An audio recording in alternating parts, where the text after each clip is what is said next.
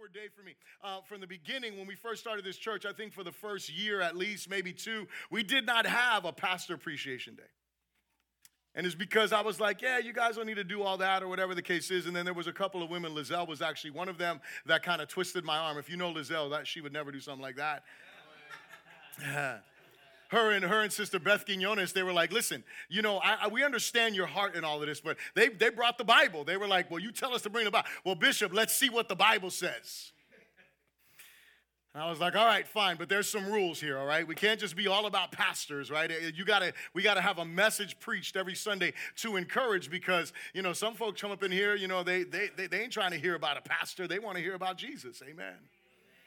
And so we, we made that. And so when, when we, the reason why someone else isn't preaching, there was somebody who was scheduled to preach. And because of the tree that fell on the church and us having to, you know, meet somewhere else, I didn't want somebody else to have to bear the brunt of all of that transition as, as a guest. So I, I asked Alexis, who was leading the, the, the effort here, I said, hey, let's do it on the first Sunday in November. That person was unavailable. And so you got me. Praise the Lord. If you would do me a favor, please. Um, our kids are dismissed to their classes at this time. They can meet their teachers in the back and um, go to their classes. Um, and as you are in here in the sanctuary, you adults that are staying here, uh, if you would open your Bibles with me to First Thessalonians. First Thessalonians.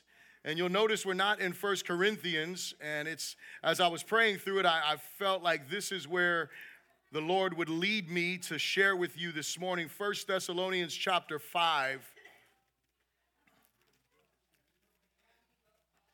First Thessalonians chapter 5.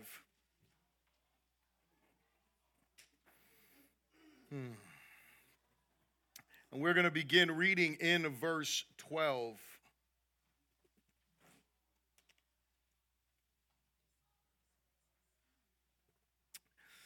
When you got it, say so. And it says, I and we urge you, brethren, to recognize those who labor among you and are over you in the Lord and admonish you, and to esteem them very highly in love for their work's sake. Be at peace among yourselves.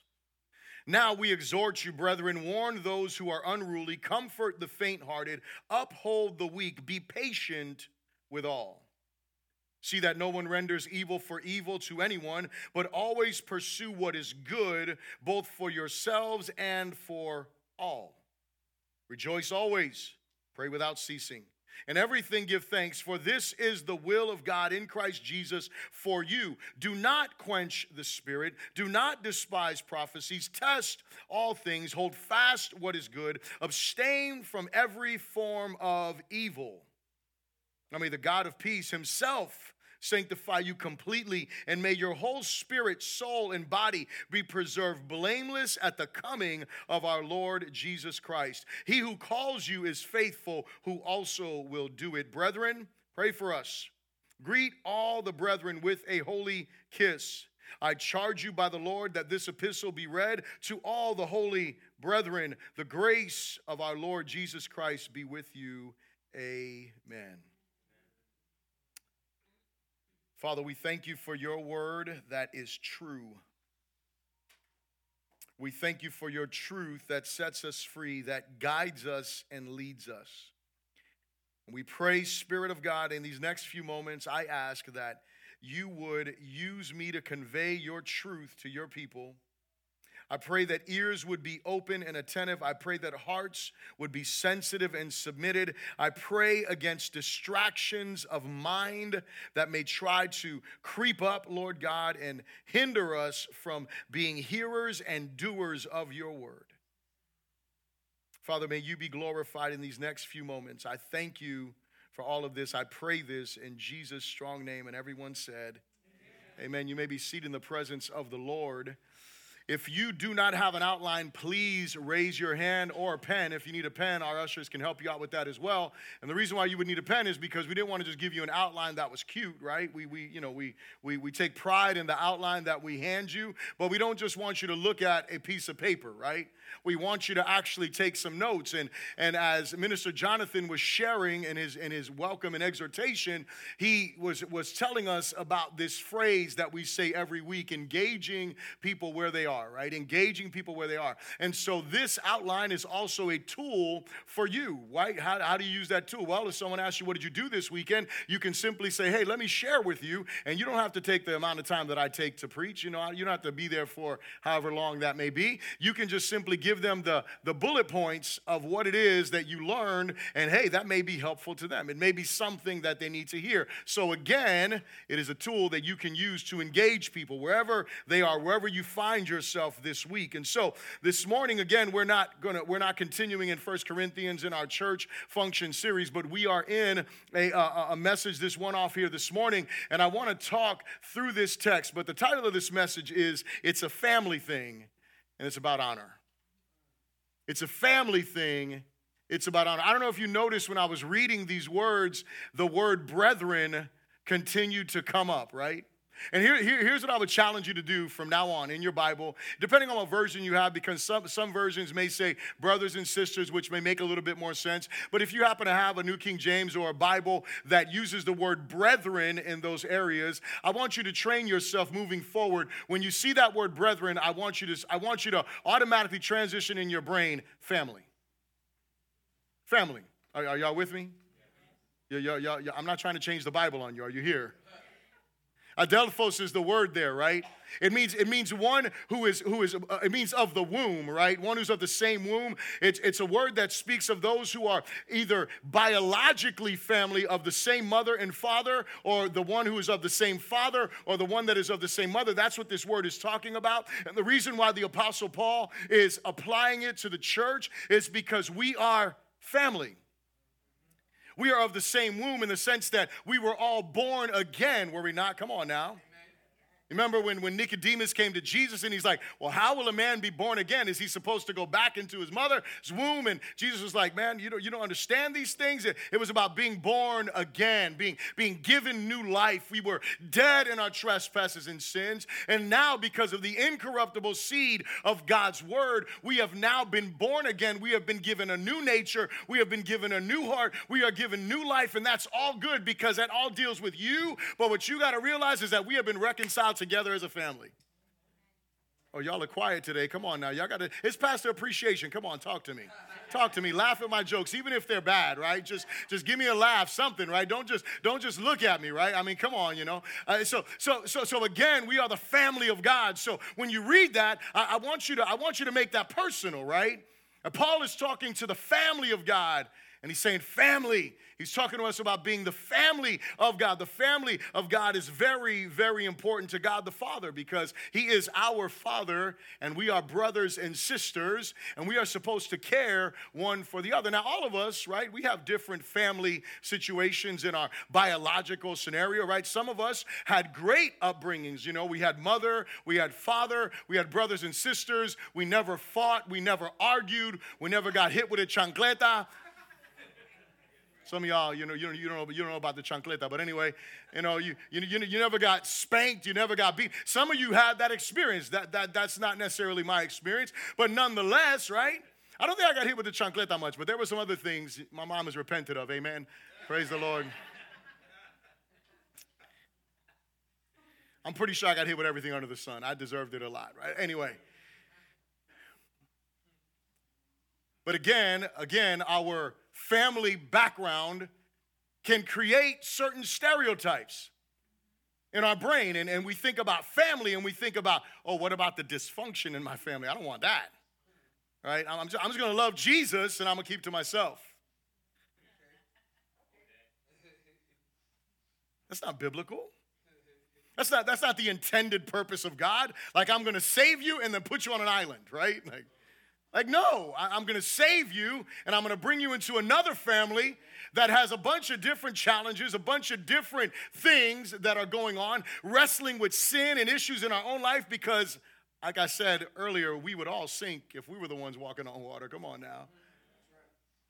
And so, again, we are the family of God. We have to think about this. So, if you look at your outline there in the introduction, being a father is one of the greatest privilege God gives a man. Can all the men say amen?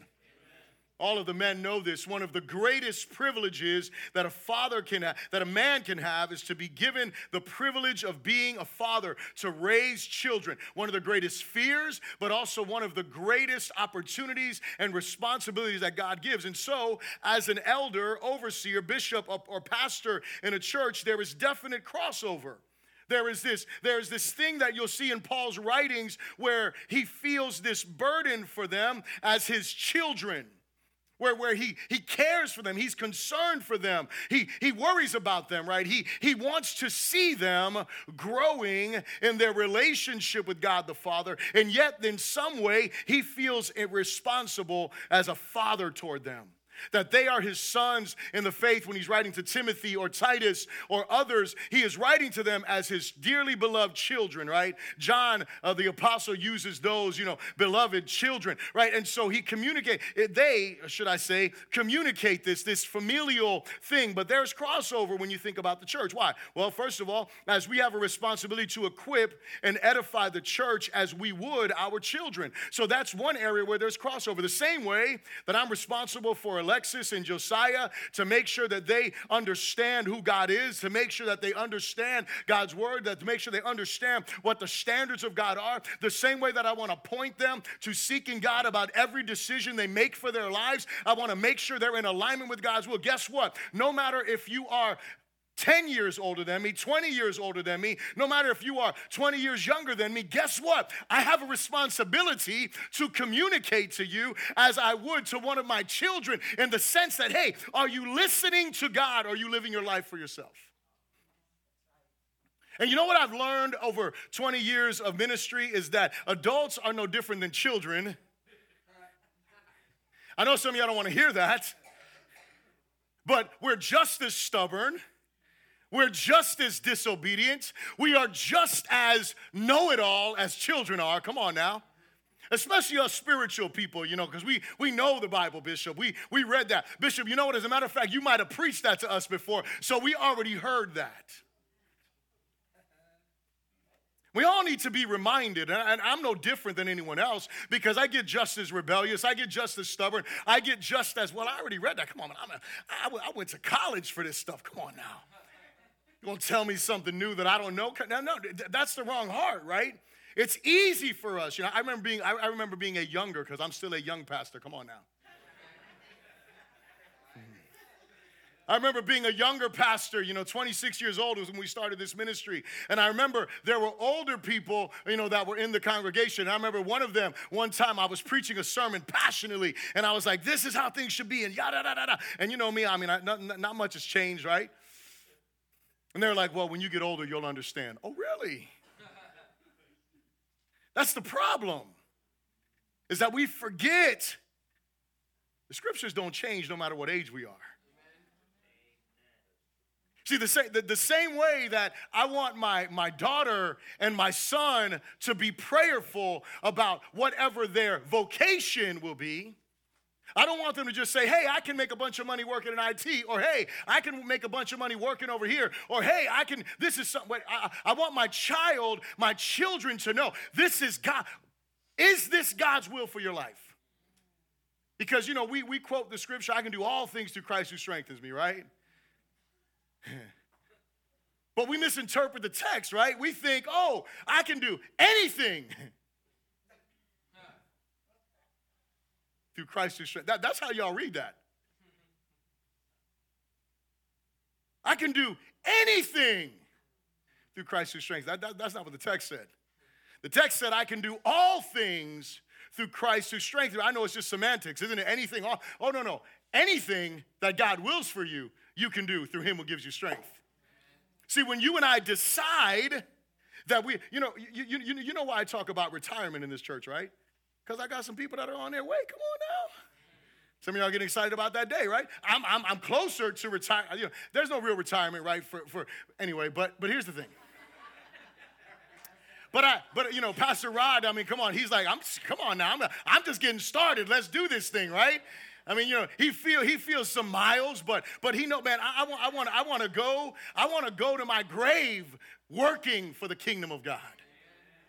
See, the problem is that that that that here's the problem. The problem is, you think over here, it ain't like that. Oh no, Pastor, that's you. Go on, Pastor. You you you you die with the boots on. You you do it, Pastor. Come, come on, preacher. You pre- when you're old, decrepit, you you you keep serving the Lord.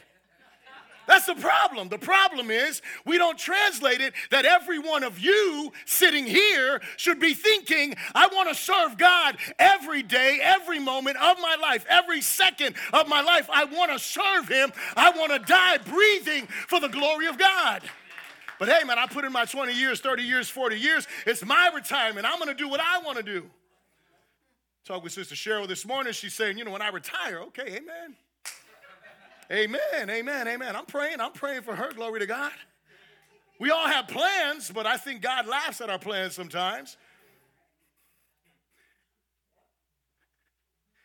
But see, that's my job as, the, as your pastor, as your bishop, to say, hey, I know you're older. I know you know better. I know you got some gray hair, and the scripture says you now have wisdom. However, are you still pursuing Him for His will? Are you still concerned with being in His will, where He wants you to be, doing what He wants you to do. Oh, yeah, you're gonna clock out for the last time in this natural world, but now you walk into the next season. And what is it that your God, your Creator, the author and finisher, come on, y'all forgot. What, what, oh, he, he's the author, but hold on a second, he's the finisher too. His plan didn't end like, you know, when you clocked out. I told you, we ain't no different than kids, man. Come on now. We got to be reminded. We got to be reminded. We have a purpose. And so, again, we have to, we have this responsibility. Oh, man, we're, we're not even in, out of the introduction, glory to God. We have a responsibility to equip, to edify the church as we would our own children. The same way we want to help our children deal with issues in the culture we want to help them deal with everyday situations and scenarios, is the same way that we are responsible as leaders to equip you and encourage you and to show you hey, this is what the scriptures teach. This is how we should look at life. This is how we should live for the glory of God. Again, there's crossover because not only are we to equip you, but we will give an account for you as well as for our children. Oh, come on now.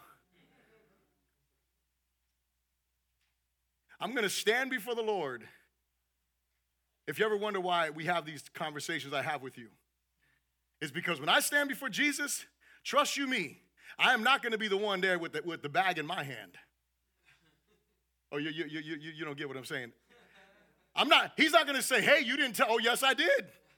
Oh, yes, I, Lord, I did. I, I let me, can we rewind the tape? Can we go back to Chili's when we were sitting down on this? As a matter of fact, let me get my phone out right. You know, I'm, I'm just, I'm, I'm, I'm exaggerating the point here. But the reason why we'll have those conversations and I will sometimes be persistent is because number one, I love you, but even more than that, I got to stand before God and give an account for you. And if I wasn't true to the truth, not everybody, James said, not everybody should, uh, you know, desire to be a teacher because what? They have a stricter judgment. So not all of you have to be preachers, right? Not, not all of you got to get up there and preach or teach, but all of us have to live for the glory of God.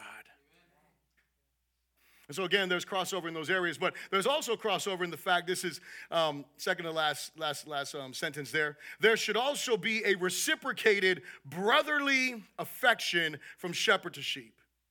There should be that, that, that, that familial relationship. There should be that familial love. There should be that, that, that I appreciate you. I love you, I care for you, but then it should also be reciprocated, right? It should be something that happens. And so, again, it's family. And then the last sentence there one of the qualifications for being an elder is managing your household well. Why? Because if you can't manage your family, how are you going to manage the church? If you're, if you're not willing to correct your children, if you're not willing to lead your spouse, right? If you're not willing to walk this walk, how is it possible that you are going to be able to lead the people of God? If you're, if you're, if you're not willing to live the way that God calls you to live, if you're not willing to abide by the scriptures yourself in your home, you have no business getting up behind this sacred desk. You have no business co- communicating to the church. Now, listen again, as, as with my brother Hector. I listen, y'all. Y'all know I, I, try, I try to I try to make sure that I humble myself in for you as, uh, in front of you as often as possible. In other, in other words, I, I, I will be self-deprecating. I make sure that I, I, I make you know I do not walk on water. That doesn't mean that I should just be over here drowning. Hello. Just wallowing in my sin, right? Like that doesn't mean that. That means that I should be trusting in the Lord. I should be trying to overcome those sin, not by my power, but by the grace of God. Right? I should be living for the glory of God. But again, this is this is why it's a family thing. And, and, and I think for us, right, I mean, we're trying, what, what we're trying to do is we are trying to shove Eastern religion, which is where Christianity, Judeo Christianity comes from, into a westernized mindset and culture. And so we have this rugged individualism. My life doesn't matter, right? My, my, my, my, life doesn't matter to yours. Where I'm at doesn't matter. What I do doesn't matter. When I'm absent, it doesn't matter. When I'm present, it doesn't. That's the, that's the devil. That's a lie. It's not true. You and I matter. We're the family of God. When you're missing, there's a problem. Oh, y'all are quiet. I told you I was Pastor Appreciation. I got to talk to me now. It's important for us to, to, to grasp the familial mentality of what it means to be part of the family of God. And here's what I want you to think about this morning. Until we view the church as God's family and us as part of it, we will minimize our engagement. Are you here? Until we view the church as God's family and us as part of it, we will minimize our engagement because that's not my family. Those are my church people. I remember praying one day some years ago, and it was a long time ago, and, I, and, there, and there was some brothers and sisters that are dear to me that were present, and I remember saying in, in the prayer, as we were all gathered getting ready to eat, I was like, Lord, I thank you for family. And I wasn't, I wasn't just talking about my wife or my kids, I was talking about everybody who was there. Because everybody who was there is now my family. We are family. Y'all get that? If, if there's one thing that I want to drive home this morning, is that we are the family of God. We should matter to one another. We should care for one another. We should be concerned with one another. And again, your context, your experience with your family may be difficult. There may be stress. There may be some things that are there. You're like, well, if that's how family is, I don't want that. Listen, we are the redeemed family of God.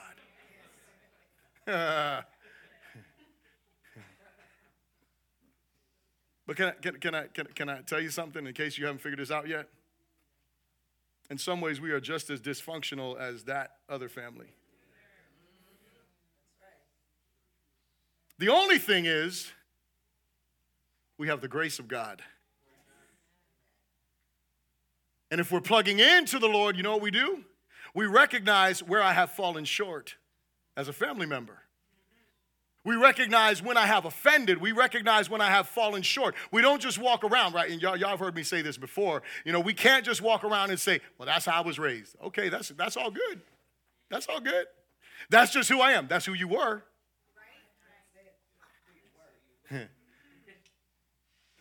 I'm just, okay, whatever. So let, let, let's go down the list. The fruit of the Spirit love, joy, peace, patience, kindness, goodness, faithfulness, gentleness, self control. Hallelujah.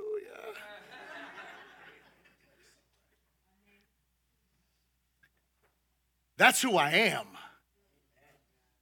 That's who I was. I may not be here yet. I'm, I'm a work in progress. Come on, somebody. God, God, God, God is working that joy in me because you know I have a I have a negative Nancy up inside of me that I grew up with, right? God, uh, you know I, I, want everything done like this, but God is working that patience, that long suffering. You know, man, I'm rough, I'm just hardcore, I'm just straight up. God is working that gentleness in you. Come on now. He, you, we cannot say that is how I was raised or that is who I am. No, no, no. You've been redeemed. You've been washed in the blood of the Lamb. I'm, I'm, I'm, still working on love. I'm, I'm, still, I'm still growing in the ability to forgive. And, and I, I, get it. I get it. We're, we're, we're growing. We're a work in progress. But are we allowing that work to progress? We're the family of God. We're the family of God. And until we see each other as the family of God, as, until we see ourselves as part of it, we'll minimize our engagement because we really don't matter. We, we, we really don't matter. It really doesn't matter. And so I'll come when I want, I'll do what I want. That's not the heart of God. The heart of God. So the first thing I'll ask you to repeat after me is this say, We must recognize, we must recognize the, leadership the leadership in the family.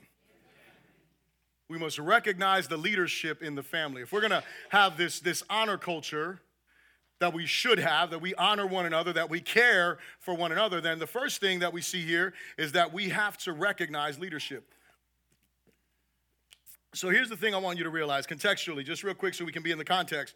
The Apostle Paul is writing to the, to the church of, of Thessalonica, and we already did a series in the book of First Thessalonians and Second Thessalonians, so you can go back to the archives of our messages if you want to hear that, get more context, and, and walk through the book. But when you come to this particular chapter, as I was reading this, I realized the Apostle Paul uses the word but a lot. He in, in, this particular writing here. And a lot of times he'll say therefore, can, but anyway, in this one he says but. So he starts chapter five and he says, But concerning, verse one, just look there real quick. But concerning the times and seasons, brethren, you have no need that I should write to you. And so again, part of the purpose of the of the book of, of these books is to encourage the church who is in an, in an end time mentality, a church that is thinking that Christ may have already come, that maybe they missed his coming because things are getting so difficult. And Paul is writing them to encourage them hey, don't be discouraged, don't be concerned about those who have died before you in the Lord. And he, and he gives them all this instruction. My point is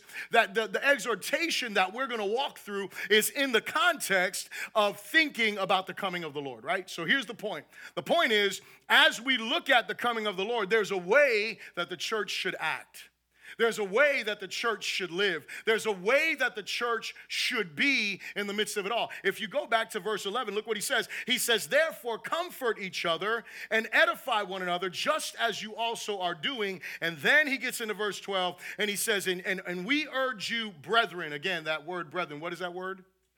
Come on, y'all, y'all got it. Y'all, let, me, let me give you guys a hand. You guys rock that. Y'all, I didn't catch you off surprise. Y'all awake. Hallelujah. All right. And I encourage you, family, to recognize those who labor among you. And so, again, we realize God calls us to Himself.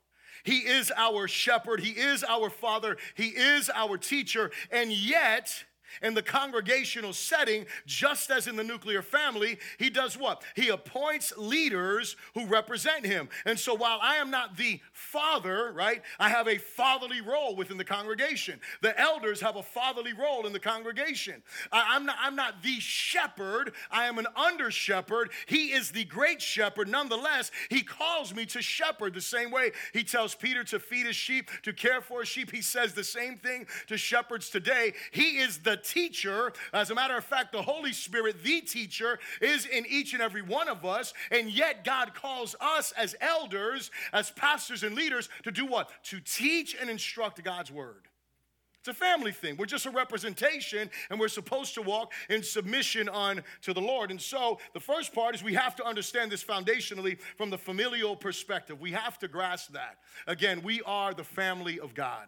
I urge you, family. And then he goes on to say from there, he tells us to, to, to recognize, is, is my translation. So, what does Paul do in verses 12 and 13? Basically, what he does is he gives us the how and the why that we're supposed to honor. These, this is one of the verses that Lizelle and Sister Beth brought to my attention. But here's what he says He says here that we are to recognize those who labor among us and are over you in the Lord. So he shows us the how and he shows us the, the why, right? And so, and then he goes in verse 13, and to esteem them very highly in love. So here's the two hows. The first one is you ought to recognize.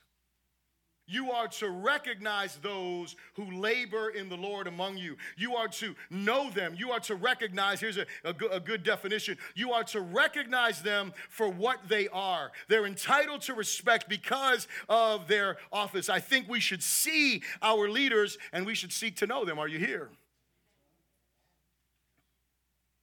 Now, if there's one, if there's one thing that I think is so very important, no matter the size of the church, is that you can know the leadership.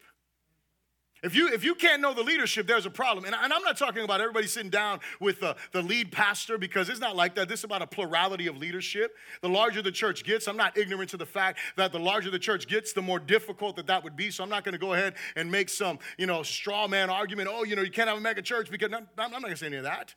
What I'm going to say is this, is that you should be able to know your leadership. You should be able to know them. You, you, should, you should be able to say, I, I, I was so blessed this past week. You know, a, a, couple of folks took us out to eat, Pastor Aldo and I, and, and, and, and one of the, the meetings that we had, uh, Christina, she actually came to the, to, to, to the, to the lunch. Um, her and Markley took us to lunch. And so as we're sitting down talking after Pastor Aldo left, because he had to go because he was, he was late, Hallelujah, because we were talking too much. No, I'm just kidding. But but but he did have to go. He he he was under pressure on the time clock. I had a little bit more time uh, than he does, and so we're sitting down and she was like, You know, I just, it's important to me that I know my pastors. She's like, Because I hear you guys preach, I hear you guys teach, but, but I want to know you outside of the pulpit. I think that's an honorable thing. I think that you should care enough. Listen, invite me to lunch, glory to God. I'm down with it. I told you, you want to know me? Invite me to your house anytime you want. Glory to God. We'll, we'll make it happen, right? I mean, like, like, like you want to you want to have a conversation. You want to ask me questions. You want to get to know me better, right? I think that that's an important thing. It's important. Know those. Recognize them, but don't but but don't don't don't get familiar with them. Mm, here, here, here's where it gets awkward for me, right? But I'm going to pretend like you're not my church in this moment. Don't get familiar with them.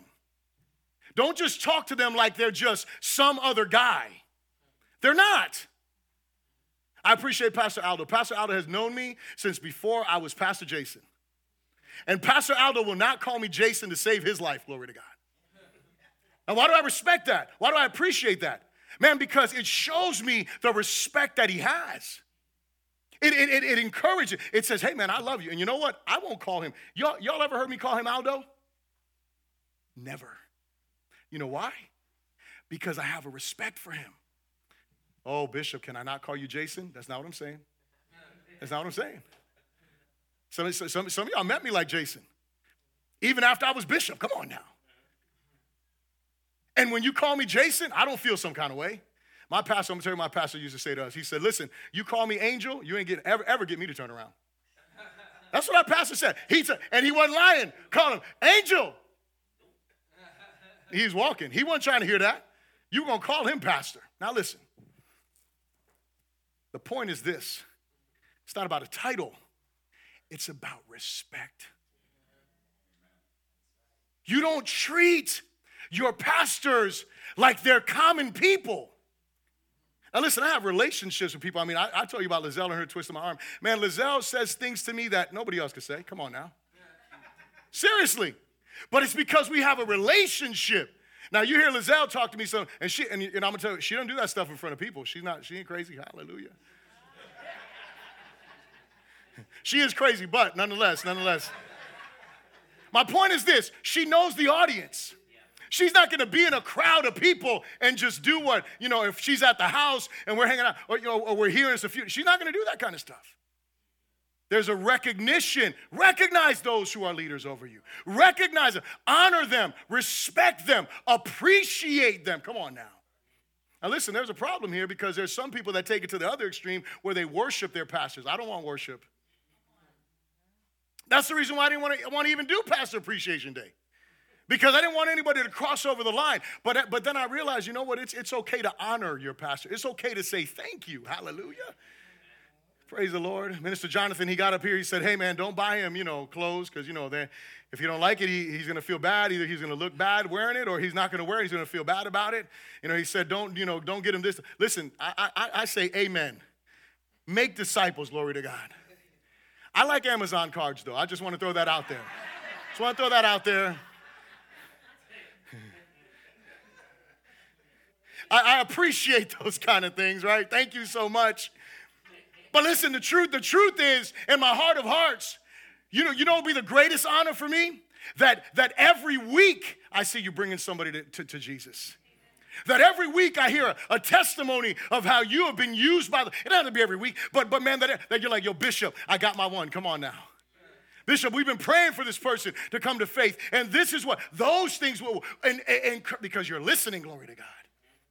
You're about the Great Commission. Again, recognize those who are, who are over you, those who labor in the Lord, those who labor among you, those who work, right? And, and then he says in verse 13, esteem them very highly in love.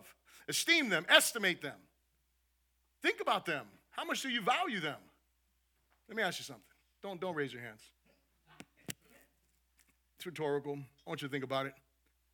How much do you pray for me? How much do you pray for your pastors? How much do you pray for your leaders? Do you, do, do you appreciate them? Do you think about them highly, lifting them before the Lord? You know what's one of the, the greatest blessings of my week? Is when someone texts me, hey man, I'm praying for you. Hey man, I was just thinking about you. I'm like, hey man, somebody thought about me. You know, you know how many text messages I get like that? Hey man, I'm gonna move on to the next point. Um, in 20 years, I can tell you there, there, are, there, there are few and far between it's just a fact. But listen, we should be, we, we should be thinking about each other. We should be appreciative of one another. We shouldn't just bring each other problems or commands or whatever, right? Complaints. Man, I was just thinking about you, praying for you. Right? So esteem them very highly in what?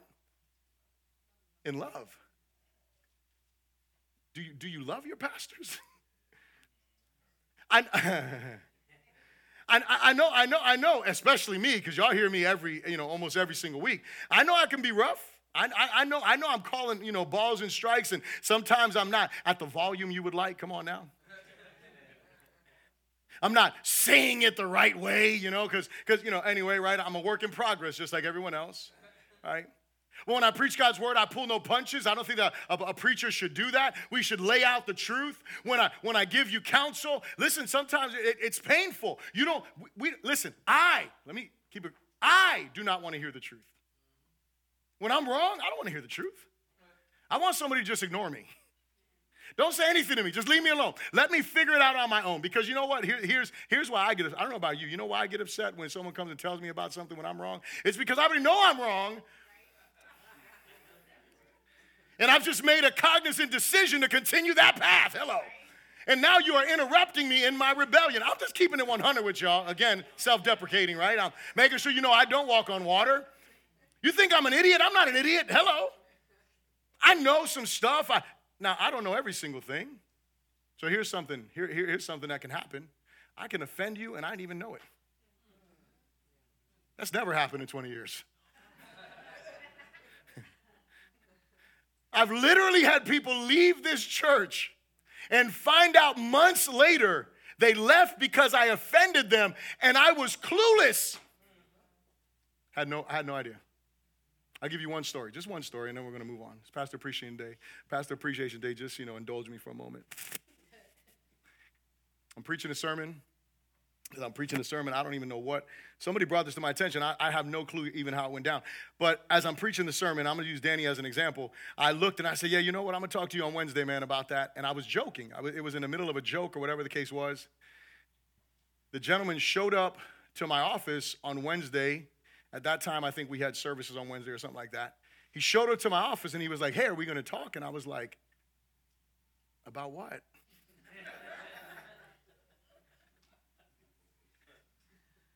And I was like, God, I don't, I, I, don't, I don't remember we had, did we have a meeting? And he was like, no, you said Sunday. And I was like, man, I don't remember that.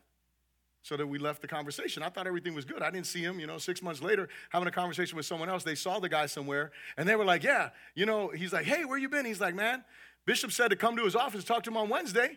I showed up and we didn't talk.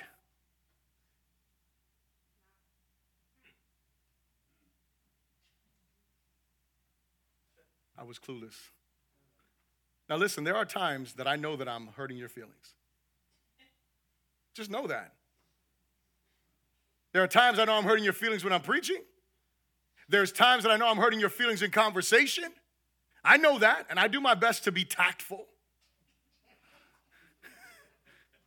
because the truth has got to come whether we like it or not right like that like that that that's that, that that's how you know i love you because i'm not going to just be like oh you can just do what you want to do hmm. thank you troy for saying thank you because i love you man but the truth is as as as as we walk in relationship esteem them highly in love Love. Love your pastors. Don't let offense get between me and you. Listen, come and yell at me. Come on now. Don't curse at me, yell at me, all right? If you got to curse, curse. I mean, it's fine, but I'm just saying, like, like let's have, my point is, let's have a tough conversation. Tell me off. Let me know, Bishop, what the heck? I mean, like, for real, right? Like, I mean, keep it 100 with me. But let's walk in love.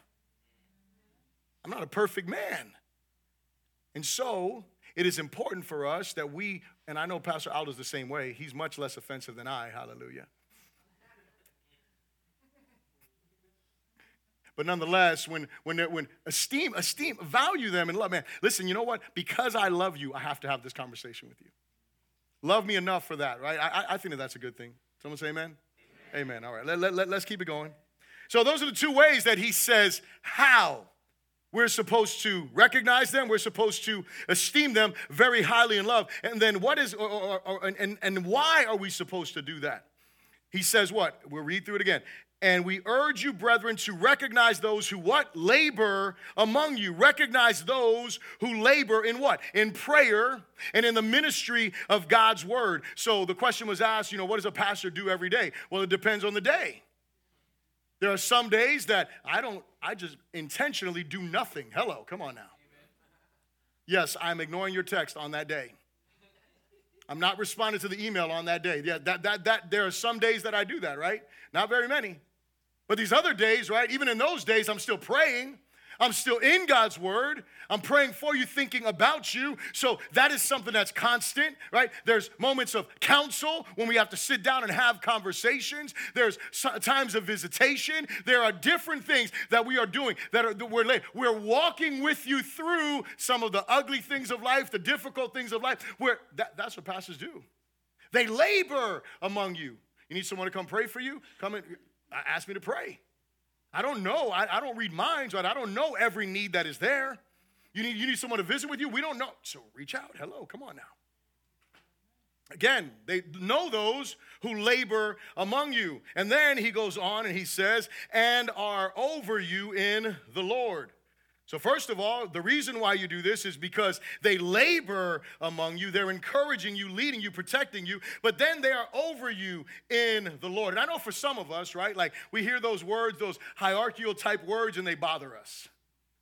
Like, oh, we're all equal in the Lord. Amen. We are. We are. We are the. We are the priesthood of God all together. Amen meaning that I don't have any closer connection to God because of my title or my position. Now, someone can have a closer connection to God than someone else because they choose to position themselves. That's that that's that's that that that doesn't matter to the title. But those who are over you in the Lord, you know, you know, over, over, over is a sign of leadership. But you know what over is also a sign of? It's a sign of covering. So when I ask you, do you pray for me? When you, you think the enemy just attacks you? When he hits you, do you not think that he hit me and you? Do you not think that my heart breaks when you're going through whatever you're going through? When you're discouraged, you don't think that I'm discouraged. When you're mourning, you don't think that I'm mourning. When you're when you're heartbroken, you don't think that I'm heartbroken. Come on now. So it's not just this position of high and mighty, you know, you gotta, he's over you. And no, no, no. Those who are over you, those who cover you, those who lead by example, those who labor among you and are over you in the Lord because God has given them, He's appointed them as leadership. Again, leadership is protection. And He says this one, and this one you all know very well those who are over you in the Lord and admonish you. Admonish you. recognize those who do these things. Esteem them very highly in love. Those who admire, you know, you know what admonishment is? Admonishment is what you don't want to hear. Admonishment isn't just teaching, it's correction. It's, it's, it's letting you know, hey, you're, you're, you're out of bounds. My brother Danny, he refs, you know, he refs for basketball. And, you know, you, you, you've seen on TV where every call is a bad call that they make. That wasn't no foul. What are you talking about? I only choked him. Hello. you could you could literally hear the smack on his hand in the bleachers up on the top, but I didn't hit him. I didn't touch that. That was all ball. Hello. In the playground, you know, hand is part of the ball, not in the pros. Come on now. There's a difference, right? Nobody, nobody wants to hear the admonishment and say, hey, you're out of bounds. And I was foul. That was wrong. That, would, that, that, that, that, that is not in line with God's word. Those who admonish you.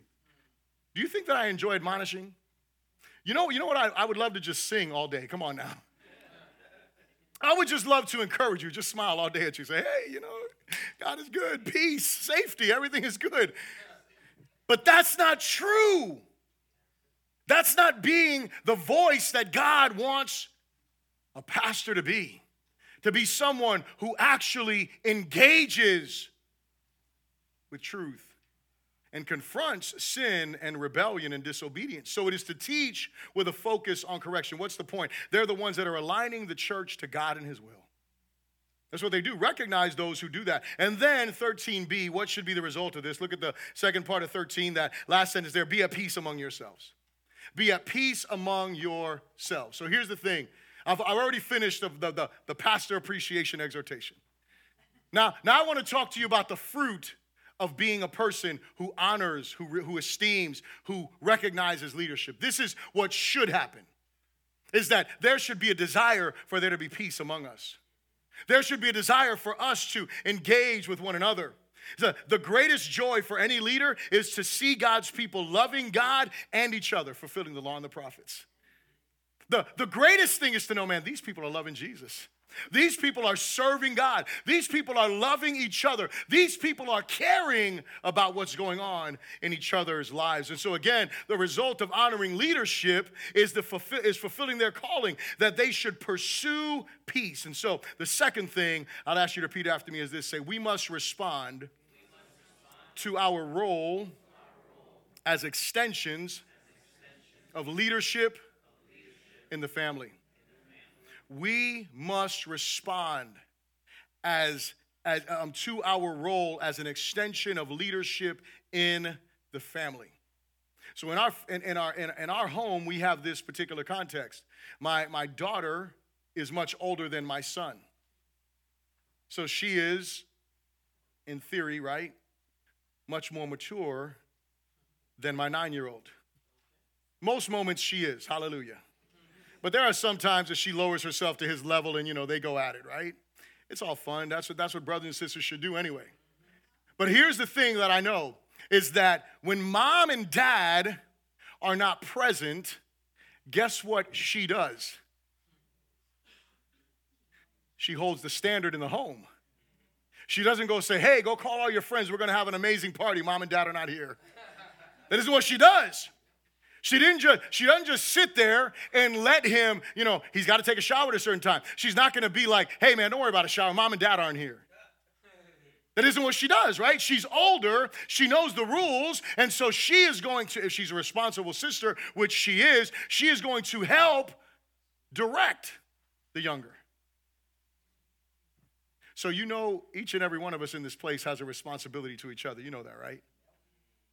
It's, it's not just the leadership's responsibility to keep everybody in check. Come on now. We are supposed to, in each other's lives, call each other to repentance. And then, and then there's some moments, right? Come on now. There's some moments that you need to be a tattletale. Nobody likes a tattletale. That's why y'all are like, oh man, Snitches get stitches. I know y'all thinking that, especially some of y'all you up north. you're like ready to just cut somebody, right? Like, I know, I know, I know. Amen. I hear you. I hear you. I hear you. I didn't say you just immediately go and tattle, right? Because as an older sibling, you should try to handle this on your own. You should try to direct. You should try to love. You should try to guide. You should try to point to the right direction. However, when somebody decides, you know what? I'm going to continue on in my rebellion, then it's like, Dad, you're going to have to step in. Mom, you're going to have to step in. We're going to engage the leadership because they're not listening to my leadership. They're not here. That, that, I talked about that, didn't I? Didn't, doesn't that sound like Matthew chapter 18? go to them one on one, then you bring some other witnesses there, then you bring them before the church, right? Like that's the way that things are supposed to happen in the congregational setting. So again, we have to respond. So, as the family of God, as the brethren, we have been entrusted with a great responsibility. You know what that responsibility is? Each other.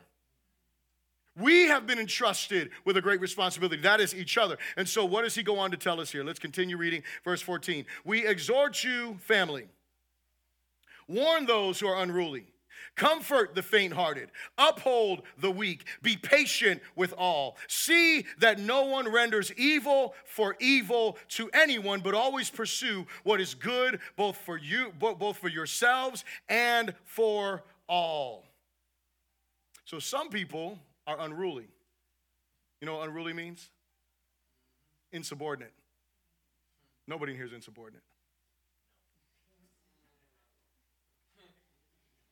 Mm-hmm.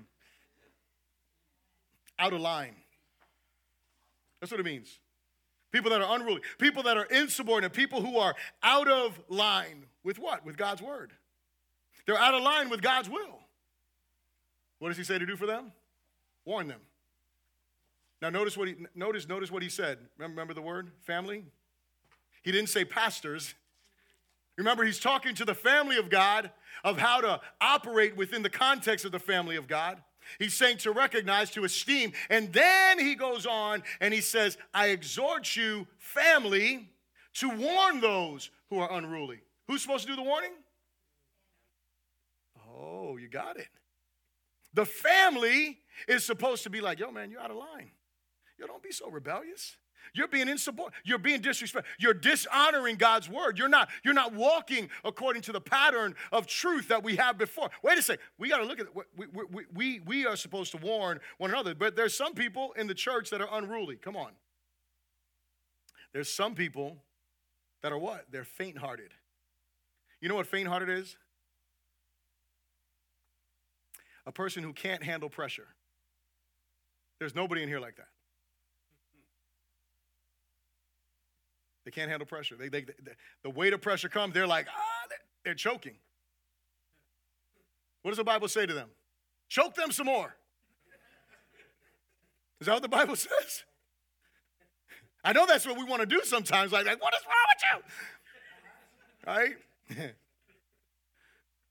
like, do you not know the joy of the Lord is your strength? Like, come on now, right? Like, like we want to we want to preach to them, like cram the word of God down their throat. But that's not what the scripture says to do to them, does it? This ain't old school like parenting. Come on now. Where you just beat them into shape, right? Like that. that, that it, she said it works. Glory to God. I don't know. I don't know. The jury's still out on some of that. But anyway, it at minimum got you straight for the moment, right? That, that's for sure. But here, but here's what he says. He says, comfort the faint hearted. Those that are feeling pressure, don't choke them more, comfort them, encourage them, come beside them. I know you got things on your schedule. I know.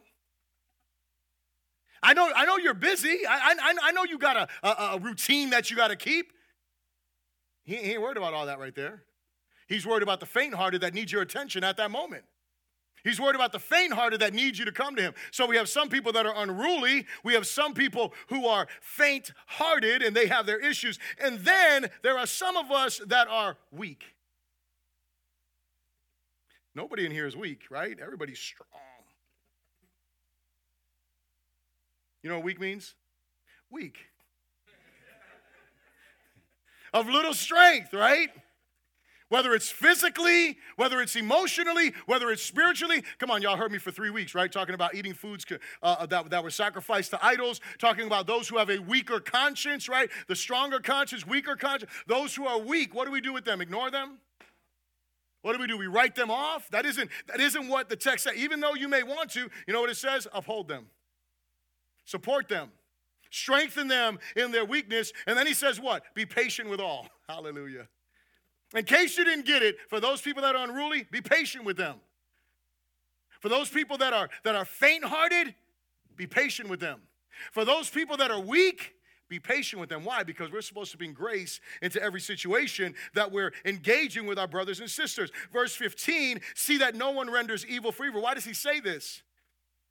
See that no one renders evil for evil to anyone, but always pursue what is good for both yourselves and for all. Here's what happens.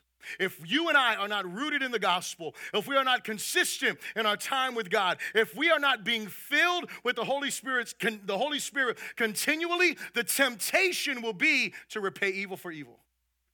When that unruly person rubs you the wrong way, oh, I got you. And evil doesn't necessarily mean vengeance. Evil's like, yo, I'm done with you. I'm, I'm, I'm, no longer going to engage with you because you rubbed me the wrong way, because you are an unruly person, and so I'm just done. Listen, I'm not talking about the person who is unrepentant. That's not what I'm talking about. I'm not talking about the person who's walked through, you know, first, second confrontation, and then finally we got to exit. I'm not talking about that person. I'm just talking about the person who's getting out of line, the person who is still that work in progress. Hold on a second. You don't just write people off, you don't repay evil for evil right? That's not what we're supposed to do with one another, but the temptation will be to do that. Or what we do is we just pursue our own good. We're not thinking about the whole, we're thinking about us. What's good for me? What's good for me and my family? What, what, what's good for our household, right? Well, that, that, that's what we start thinking about. Um, number three here, I want you to repeat this after me. Say, we must realize, the value and components of family worship. We must realize the value and components of family worship. One of the, one, one of the greatest hindrances that the church in this present age is seeing is the effect of all the isolation. And for some of you, you felt that pull because you got so used to worshiping in your pajamas in your living room. Hallelujah. You got, you got so used to that, right? Like, man, I, I don't want to drive to church. Come on, I can just chill right here, worship. Nobody sees me. I'm, I'm good, right? And then, what, and, and then what happens is we, we, don't, we don't congregate anymore because I can, I can get my fix online. Here's my question Is church about getting your fix? Is that what church is about? Is that what the gathering of the saints is about? See, here's what, here, here's what I would say is that corporate collective worship has become so much less than what the Lord intended. And so when we look at the rest of these verses here, I want you to do me a favor. I want you to remember these verses are written within the context of a congregational idea. They're not isolated. He doesn't switch gears and he's not saying, hey, do all these things alone. That's not what he's saying. He's telling us to recognize those, to esteem those who are over us. He's telling us how we should deal with one another. And then he's telling us collectively how we should be operating, what worship is about. Okay, so what is worship about? So we're going to look at this. He, he, he tells us these things. Verse 16, he says, Rejoice always, pray without ceasing, in everything give thanks, for this is the will of God in Christ Jesus. Do not quench the spirit, do not despise prophecies, test all things, hold fast what is good, abstain from every form of evil. Now, obviously, there is some individual application to those things, but those things are supposed to be congregational. Are you here? Let me, let, let me read this quote. I love this quote. Worship is the most important activity of a local church family. Let me say it again. Worship is the most important activity of a local church family. Ministry must flow out of worship. Otherwise, it becomes busy activity without power and without heart. There may be results, but they will not glorify God or really last. Let me pause for a moment. Because when we think about lasting, lasting isn't just lasting till your last breath, lasting is following you into eternity. It's, a, it's not just that you was in church for 40 years or you were in church for 40 years. No, no, no. It is that you have lived all the way into eternity because you have been living for eternity all of your days that are here on earth. And that is what is supposed to happen in the context of us worshiping the Lord. But let me continue on with this quote. Many church services lack an emphasis on true worship and are more like religious entertainments catering to the appetites of the congregation.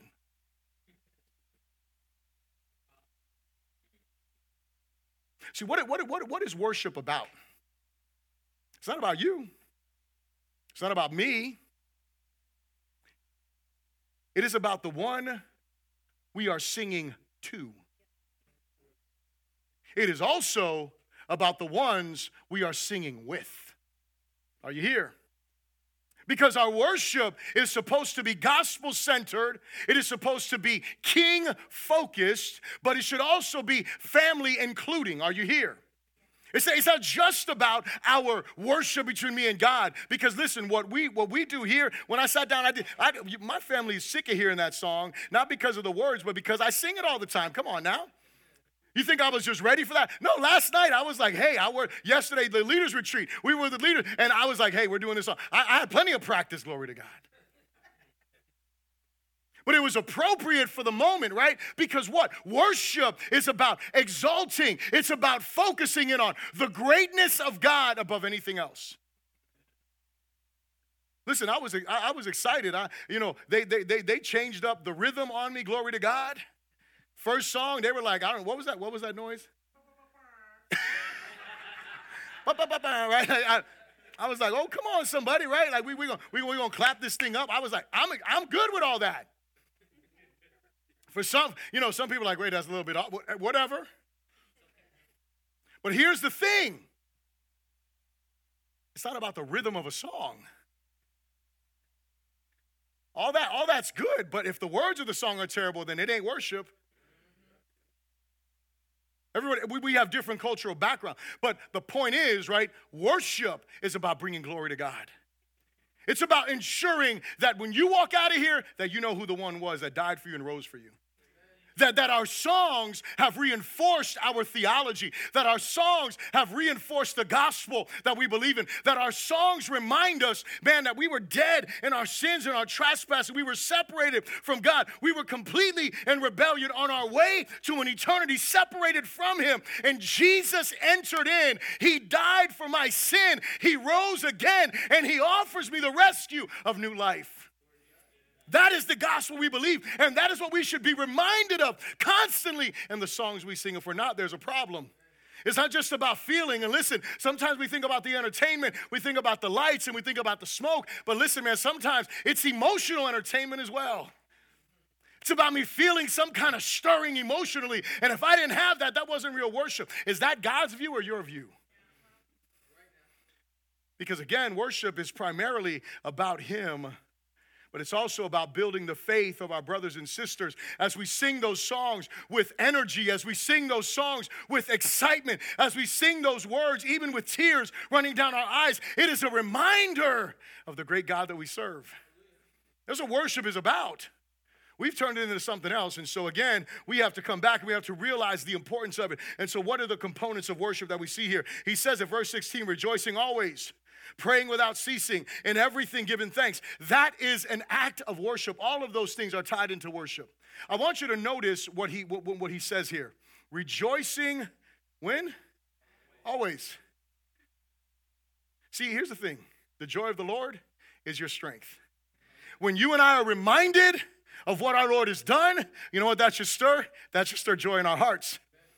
We should rejoice. Listen, you may not be able to rejoice over circumstances or situations, but you can rejoice in the Savior who died and rose again. You can always rejoice in Him. You can be reminded of where your strength comes from. Praying without ceasing. Of course, we should pray continually. We should always be. I love the, the, the thought of without intermission. Whenever you go to a long show or something, some of y'all wish I would take an intermission. Glory to God. I hear you. Uh huh. You go to a long show, you see things that are going on, and, and, and they, what, after an hour, hey, we're going to take a 15 minute intermission here so you go to the bathroom, you do everything, blah, blah, blah. But what he's saying here is you pray without intermission. And can I tell you something?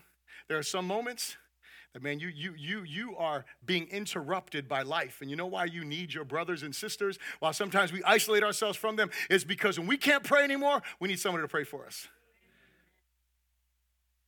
We need somebody to help us pray without ceasing. Again, giving thanks in everything, no matter the circumstance, no matter what we are. That is what is supposed. Every time we gather together, those things should be happening. Rejoicing always, praying without ceasing, giving thanks in everything. We should be reminded. You may not be able to give thanks for everything. I'm just keeping it 100.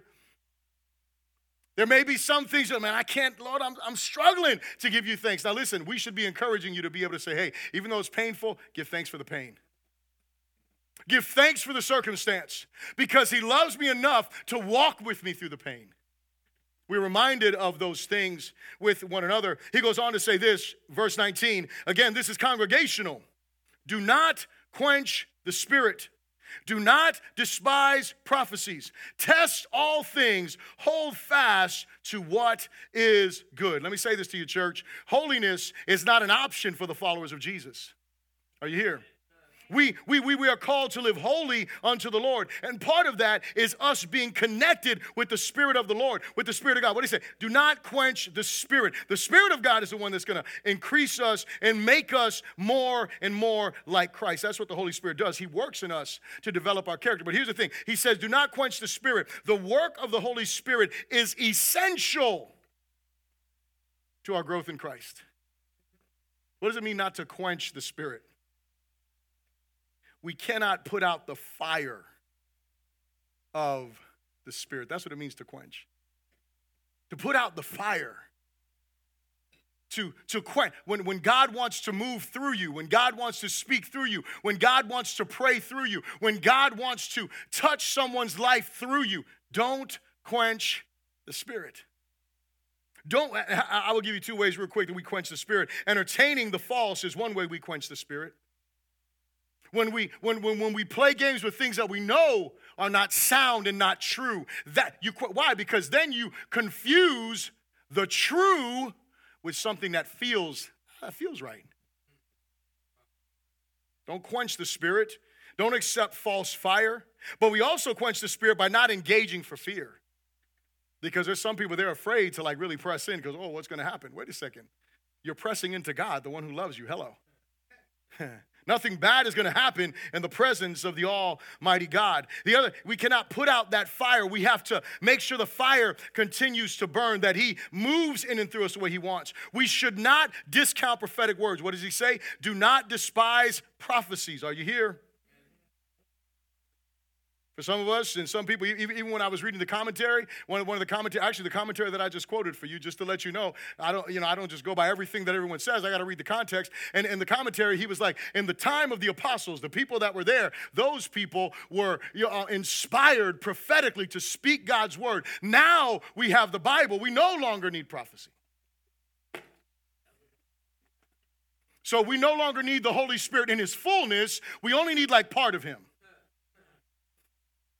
The parts that we can control, we think. That's what we need. That's, that's false. That's not true. Do not despise prophecy. Let me give you a news flash. God is still speaking today and now. He still communicates. Now, here's what we have to be certain of we have his canonized word. In other words, this word is God's inspired word that we know for certain is infallible, is inerrant. We know this, right? This, this has been, I mean, there, there's a whole bunch of people that have, uh, you know, have, have said there's contradictions in the Bible. And whenever they bring the contradiction, just say, okay, well, let's look at the contradiction. And let's see if it's really a contradiction or are you just twisting the scriptures, right? This is, there's, there's nothing new under the sun, right? From the, from the Garden of Eden, did God really say? That's been a, that's been a thing from the beginning. Hello. It just, it just continues to be unpackaged over and over. But here's, here's why we have to be careful because whatever God speaks to us has to be filtered. This is how we test all things. Not just through God's word, but through God's word and his spirit combined together working in us. So if God speaks something that doesn't align with the scriptures, guess what you need to say? I might have had some bad pizza yesterday. Somebody was off because that wasn't God speaking. And so, again, we are to not despise prophetic words, but we have to validate everything, especially those things that are the Spirit, or those things that are, thus says the Lord. That's how we walk the way in holiness, the way that God wants. And then he says, verse 22 again, abstain from every form of evil. Uh, so this is the, the this drives us to the point of living holy lives unto the Lord. This is not optional, like I said earlier. For followers of Jesus, we are called to live holy. We are to stay. What does he say? Stay away from every form. Another word there will be an, a, every appearance of evil. Stay away from that. Don't, don't play around with things that, Listen, don't play with stuff that appears evil. Don't tempt the Lord. Don't open your life up to things that you shouldn't open your life up to. I mean, listen, there is a spirit realm. Hello. Abstain from every form of evil. Look what he goes on to say. Now may the God of peace himself sanctify you completely. And may your whole spirit, soul, and body be preserved blameless at the coming of our Lord Jesus Christ. Verse 24 He who calls you is faithful, who also will do it. Here's our joy our joy is I'm not making myself more holy, God is. You should have said amen to that. I'm not I'm not making myself more like Jesus. He by his spirit is making me more like Christ. He is convicting me of my sin. He is confirming to me His love. He is showing me His power, His will. He is enabling me to live more like Him. That's what He's doing by His Spirit. He is the one that is working in us. In verse 25 to verse 28, and we're wrapping up here. Brethren, pray for us. Greeting, greet all the brethren with a holy kiss. I charge you by the Lord that this epistle be read to all the holy brethren. The grace of our Lord Jesus Christ be with you. Amen. Family, pray for us. Greet all the family with a holy kiss. I charge you by the Lord that this epistle be read to all the holy family. The grace of our Lord Jesus Christ be with you. Amen. See, here's the thing family prays for each other. Are you here? Family prays for each other. One takeaway application. We want to talk about application, right? Pray for your family. Pray for your brothers and sisters. Greet one another with a holy kiss. You know what that, that that's it, it's not about the kiss, it's about the care. Family doesn't just pray for each other, family cares for each other. And then he says to read this epistle to all of the Holy Family. Because family doesn't just pray for each other or care for each other, family also edifies each other. And the way that we edify each other is through God's word, by encouraging us with God's word, by keeping us focused on Christ, the author and finisher of our faith. Church, this is the way that God intended for his family to function. So here's my closing question for you do you view your church family as family, or are we just brothers and sisters in word?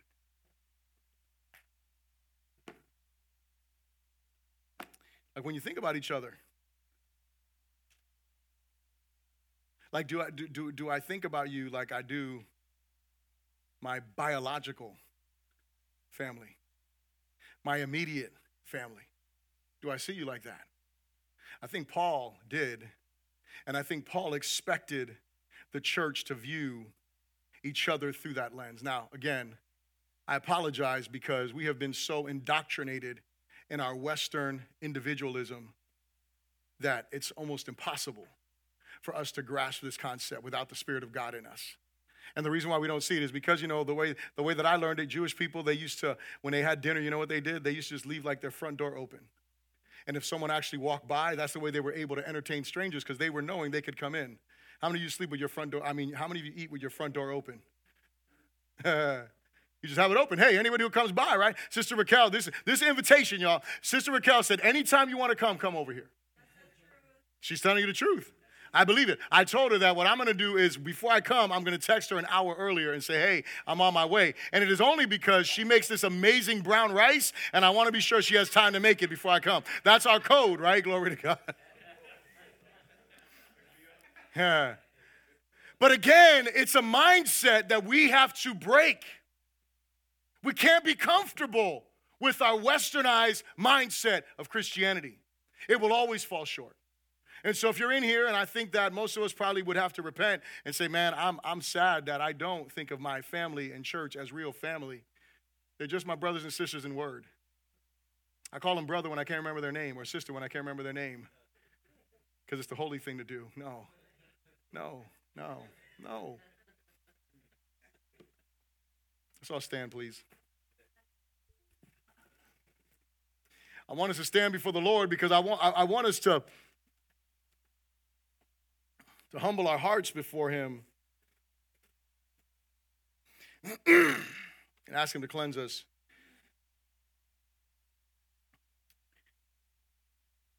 Father, I know this is a, is, is a different Pastor Appreciation Day for us as a church. And I, I pray that these words were edifying. I pray that they were helpful. I pray that they are words that we will respond to. Forgive us, Lord, for not looking at each other the way that you call us to look at each other.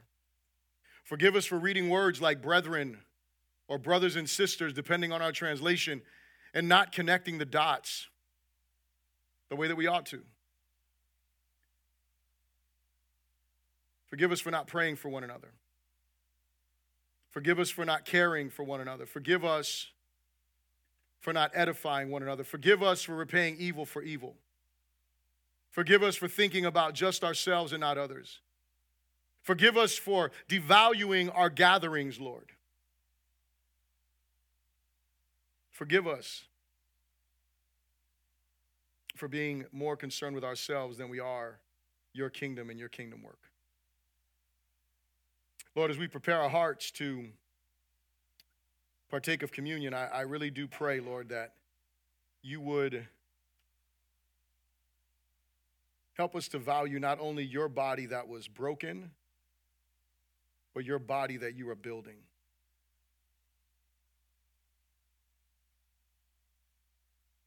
We thank you for your great love and your great mercy toward us. And we ask you, God, glorify yourself in your church, in your family. Unify our hearts and knit them together. Lord, I pray for those that may be in here, maybe online, may hear this message at some point. I pray, Lord God, that if there, there's church hurt that is there, that is hindering them from engaging the way that you call us to, Lord, I pray that you would bring healing. I pray for those who are just rebellious and just out of line and refuse to engage the way that you call us to, Lord God. Grant them repentance as well. Lord, we want to honor you. We want to bring you glory as your family. We pray this in Jesus' name. Amen and amen. Can you give the Lord a hand of praise? He is worthy glory. He is worthy of honor. As I said, we're going to partake of communion, so you can be seated for a moment.